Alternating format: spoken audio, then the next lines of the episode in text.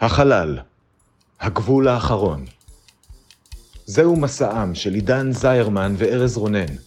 משימתם, לצפות בכל הפרקים של סטארט-טרק לפי סדר כרונולוגי, לדבר עליהם ולצעוד בעוז למקום בו אף אדם לא צעד מעולם.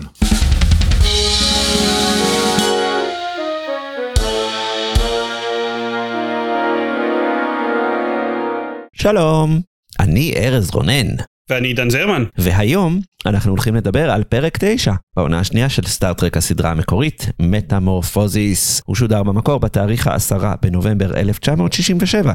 וכרגיל, כדי להכניס אתכם ואותנו לעניינים, נתמצת את כל מה שקרה בו בדקה אחת בלבד. עידן, האם אתה מוכן? אני מניח שאין לי ברירה להיות מוכן, גם אם אני רוצה וגם אם לא. יפה מאוד, כה נכן צא.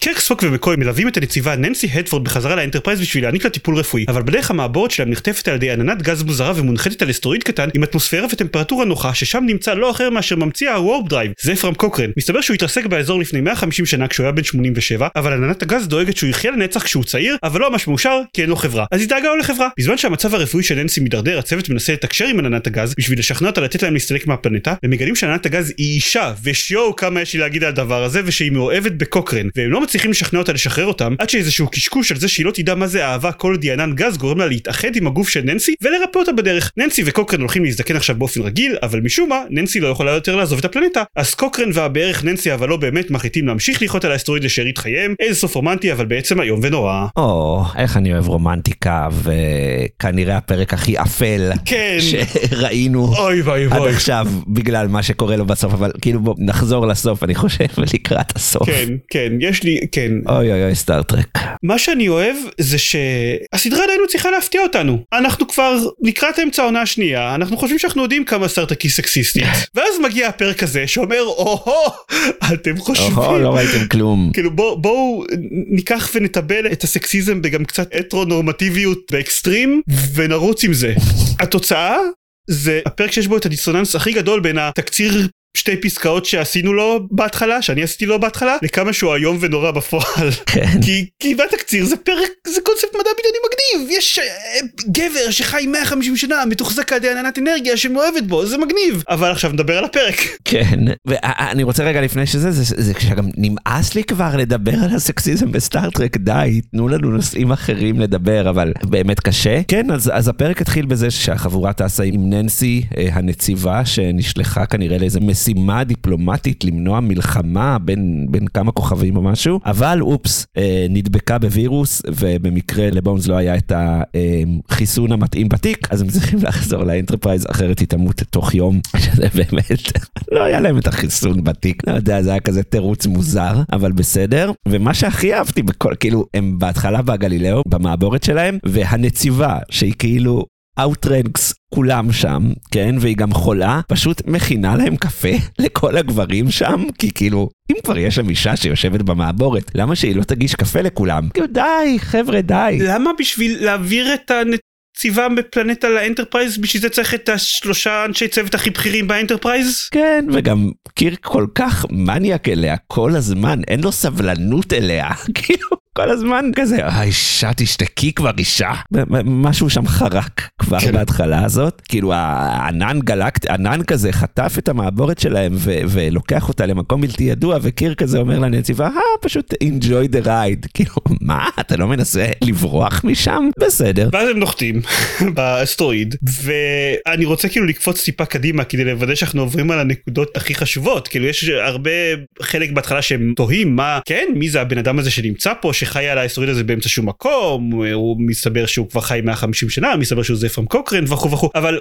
אני רוצה לקפוץ לקטע שבו הם אה, חושפים את ה universal translator שלהם שאני חושב שזו פעם ראשונה שאומרים אה, מזכירים אותו בשם בשביל שהוא מתרגם את ה flashים של אנרגיה של הענן גז המוזר הזה מתרגם אותו לשפה אוקיי קונספט נחמד והכל ואז כשהוא מתרגם אותו הוא עושה לו קול של אישה. בסדר גמור, בכל זאת ענן גז. ומסתבר שזה לא קול defaultי כזה כמו סירי בוא נתרגם את זה לאיזשהו קול defaultי של אישה. לא מסתבר שהוא הבין ה universal translator שהענן גז הזה הוא נקבה כי הוא מסתמך על איזה שהם קבועים אוניברסליים לצורך התרגום וכידוע זכר ונקבה הם קבועים אוניברסליים. בוודאי. are you fucking kidding me? כן, טוב בסדר, אבל זה כאילו, זה, זה חורק לנו היום, אבל כן, זה בשנות זה- ה-60. לא, אבל זה לא היה נכון ביולוגית, זה לא היה נכון כבר כן. בכדור הארץ בסיקסיס. אולי לא הייתה את המודעות לזה לגבי בני אדם, אבל היה ברור שזה לא נכון. כן. אני הייתי בשוק, היומרנות שזה נכון לחייזרים, שעד כמה שאנחנו ראינו, אין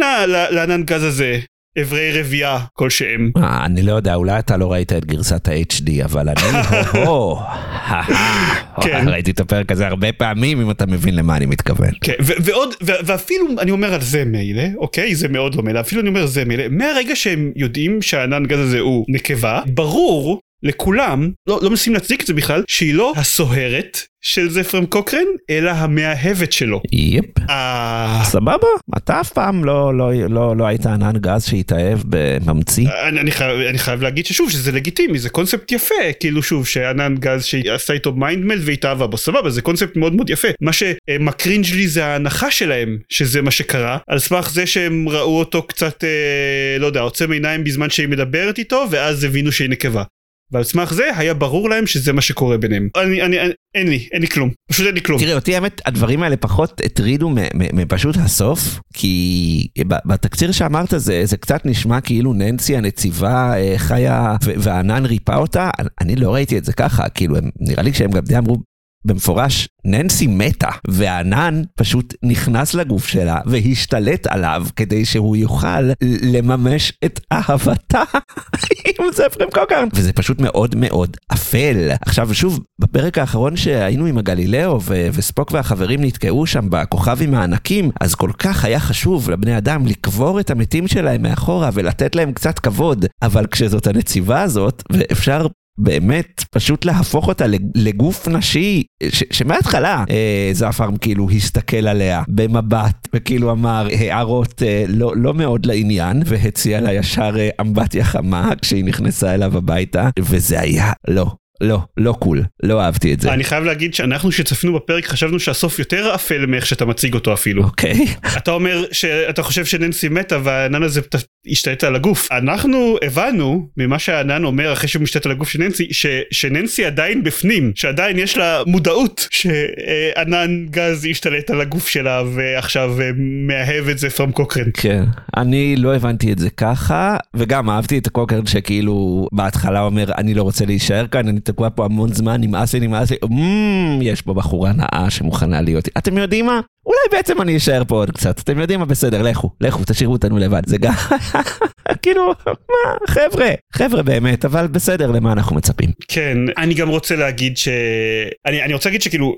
אנחנו מדברים על כמה הפרק הזה הוא מאוד נקרא לזה השקפות חברתיות של ה sixties מה שיפה זה שצוות האנטרפרייז פה מוצג בתור פרוגרסיבי יחסית לקוקרן לא בנוגע להנחות שלהם לגבי נשים חס וחלילה אלא בנוגע ליכולת של גבר בן אנוש רגיל לקיים מערכת יחסים עם ענן גז חייזרי. בסדר גמור, לפחות תתקדמו. כאילו זפרם קוקרן מזדעזע מהרעיון והוא והצוות של האנטרפרייז הוא כזה כן זה, זה קורה לא יודע מה אתה רוצה זה קורה לפעמים והוא מזדעזע מאיך המוסר נעלם לחלוטין 150 שנה לתוך העתיד שהוא חשב שהאנושות התקדמה אבל אם היא התקדמה לכיוון הזה אז הוא בכלל לא רוצה קשר איתה שזאת השקפה יפה שב-150 השנים שעברו מאז קוקרן אז האנושות למדה לקבל מערכת יחסים חייזרים לא את זה שנשים יכולות לעשות משהו אחר מלבד אה, לספק גבר ולהגיש קפה אבל את זה שגברים יכולים גם לשכב עם חייזרים מדהים? כן. זה העתיד שאני מעוניין לחיות פה. אז זה באמת איום ונורא ייאמר אנחנו אמרנו זפרם קוקרן כמה פעמים ממציא ה warp drive זה הפרק שקובע את, את השם של מי שבעצם המציא את ה warp drive ואני מרגיש צורך מיוחד להגיד את זה עכשיו ולא בטריוויה כי אני רוצה להגיד שיש לזה אפס משמעות לחלוטין בפרק אני לא מבין למה הם עשו את זה הם לא עושים איתו שום דבר הם, הם גם אמרו במפורש שהוא המציא את ה warp drive, והם היו יותר כלליים מזה, אני חושב. אני מכיר את הדמות שלו רק מ- מהסרט, מ-Generations. לא לא Generations זה First Contact הוא היה ב First Contact, סליחה, נכון. הוא דמות שהייתה עוד בסטארטרק חוץ מזה? הוא חוזר אחר כך עוד מגניב. ואז עושים משהו עם הדמות הזאת גם בהופעה שלו ב First Contact וגם בהופעה שלו בהופעות העתידיות שלו לא נדבר עליהם עכשיו אבל, אבל פשוט עשו משהו עם העובדה שמדובר בזפרם קוקרן פה בפרק הזה לא עושים עם זה כלום מעבר לזה שהוא גבר שחי על הפלנטה הזאת 150 שנה. כן, אבל אני מרגיש שהם עוד לא, הוא עוד לא היה יותר מדי דמות, וכנראה סתם השתמשו בשם שוב או בשחקן, אני לא יודע, ו- ו- ו- והמציאו לו את הדמות אחר כך. השאלה זה אבל אז למה? למה לציין שהוא הדמות הזאת אם אתם לא עושים עם זה שום דבר? לא יודע, בא להם. למה דווקא מי שנתקע על הכוכב הזה הוא זפרם קוקרן ולא סתם בן אדם אקראי מכדור הארץ שלפני 150 שנה? לא יודע, זה מוזר לי. אה, כי יש את הטרופ של סארטרק של, אה, שאנחנו מכירים, של אה, בשביל ליצור יחסי אמון בינינו לבין הזר המוחלט שפגשנו, בוא נהפוך אותו למדען מאוד מפורסם שקיר קרא עליו באיזה ספר לימוד אה, באקדמיה. אוקיי, סבבה. זה כבר קרה, ראינו את, את התירוץ הזה. מקבל את זה, כן. יאללה פינות, ציטוטים בקטנה? לא פינות. ננסי הדפורד הנציבה היא אשת קריירה אבל כשהיא עומדת למות היא מודה באמת כל זה לא שווה כי מה שהיא צריכה בחיים זו אהבה זה מה שהיא באמת צריכה זה יובל המבולבל, יש לו אותם מסרים בסרטים שלו, ואני מסכים. כן אתה חייל כל כך הרבה זמן ששכחת שאתה גם דיפלומט זה יפה כי אנחנו דיברנו על הנקודה אה, אה, מקוי אומר את זה לקירק אני חושב וזה יפה כי אנחנו דיברנו כמה פעמים על הנקודה הזאת על כמה שהאנטרפרייז היא מיליטריסטית וכמה ש... וקירק אומר על עצמו שהוא חייל ולא דיפלומט. זה יפה שהם מנסים למשוך קצת לכיוון הזה. אני תוהה עד כמה אם אנחנו באמת נראה איזשהו היפוך של הטרנד מבחינת כמה שסטארטרק אה, מיליטריסטית. וגם בפרק הזה קירק מלמד את עננת האנרגיה שהמין האנושי יכול להתקיים רק אם הוא מתגבר על מכשולים. לקירק זה מאוד מאוד ברור מאליו אבל העננת אנרגיה לא ראתה עכשיו שליש מסטארטרק אז אולי אתה יכול לפרט קצת יותר כשאתה מסביר לה את הקונספט הזה. נכון.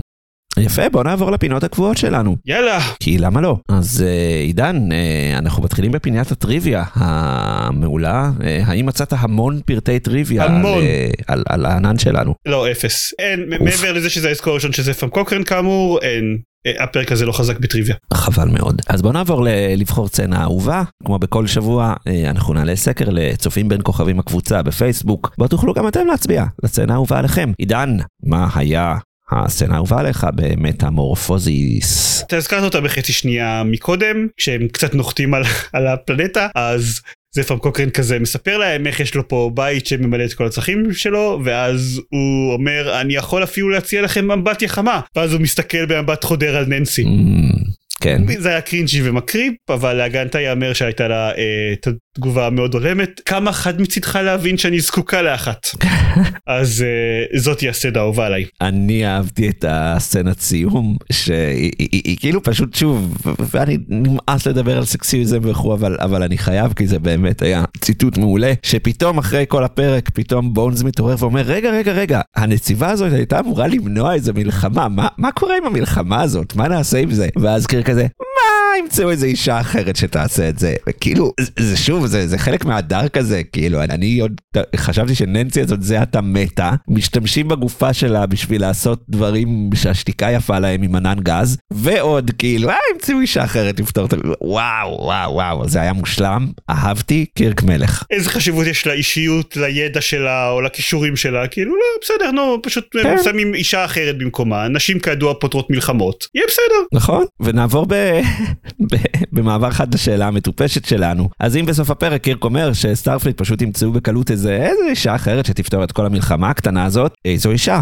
סטארפליט ימצא כדי לפתור את המלחמה עידן ובכן אני לא אגיד ג'ניס. אבל אם למרות יצטרכו לחפש אותה כמה שנים טובות בשביל כן, שהיא תפתור את אני זה. רוצה להגיד ג'ניס אבל אה, אני לא אגיד ג'ניס אני אגיד במקום זה שהיא הייתה מתחת לאף שלנו כל הזמן אנחנו יודעים מסדרות אחרות של סטארטרק שאוהורה מאוד טובה בשפות Mm. במיוחד סווהילית אז אה, יאללה שהאנטרפרייז תצא לטרמפ לפלנטה והיא תסדר את זה היא תשאיר להם או משהו אתה יודע שהיא תשאיר להם לא, היא תנצח, אין, אין, אין ספק, וגם אה, תתקן להם את המערכת קשר תלחים. בדרך. כן. לי יש תשובה אחרת, לפני שאני אגיד, אני צריך להגיד שבהקלטות של הפרקים יש לעידן ולי איזשהו buffer. אנחנו מקליטים פרקים ולוקח מההקלטה עד שהפרק ממש עולה, באזור החודש וחצי, אוקיי? אז התשובה הזאת יכולה להתיישן מדהים, או ממש להיות כאילו גרועה ועצובה. אבל אני מזמין את אה, נשיאת בית המשפט העליון אסתר חיות למנוע את המלחמה הבין גלקטית כי פשוט מעניין אותי לראות איך התשובה הזאת תתיישן. אוקיי כן, למה לא? סבבה top שלוש, אה? top שלוש כן היה פרק קשה, תשובה קשה, מה לעשות? טוב תגיד את ה top שלוש שלי ואז אני אגחך ואגיד לך כמה שהפרק הזה לא נכנס לשם. כן, אז ה top שלוש הנוכחי של עידן, במקום הראשון, The Doomsday Machine, במקום השני, Amok Time, במקום השלישי, Mirror, Mirror. עידן, האם Metamorphosis נכנס לרשימת הפרקים שלך? כן, תשמע. nice, ראשון או, או אפילו יותר גבוה מראשון? השאלה העיקרית שמעסיקה אותי לגבי הפרק הזה, זה האם הפרק הזה יותר גרוע מ Catspaw או פחות גרוע מ Catspaw. אני חושב שיש כאן קצת את המערכת יחסים כמו בעונה הקודמת בין Mudd's Women ל-The Alternative Factor ש Catspaw היה פרק יותר גרוע אבל זה פרק יותר פוגעני mm-hmm. ואני די בטוח יש סיכוי מאוד מאוד גבוה שהפרק הזה יוזכר בסוף העונה בתור מוביל מאוד מאוד חזק בקטגוריה הזאתי. ל top שלוש שלי הוא לא נכנס. חבל. ה top שלוש הנוכחי שלי הוא במקום הראשון Mirror, Mirror, במקום השני The Doomsday Machine ובמקום השלישי Amok Time. אם היינו מדברים על הסיפור של קפקא Metamorphosis אז uh, הייתי מכניס אותו, אבל אנחנו לא, אז אני לא אכניס אותו כי זה לא היה פרק טוב, וחבל. כן. טוב, אלה היינו אנחנו. אלה היינו אנחנו. Uh, סיימנו, בשבוע הבא uh, תתכונן, יש לנו מסע לעיראק בפרק Journey to Babel, אז uh, או בבל. Journey to Babel. אז עד אז, אני אאחל לכל מאזיננו צפייה נעימה בכוכבים. ותודה לך עידן. תודה לך ארז, ותודה לננסי וזפרם קוקרן. בוודאי, תודה לננסי שתפתור את כל המלחמות ככה. כן, אה, להתראות. ביי.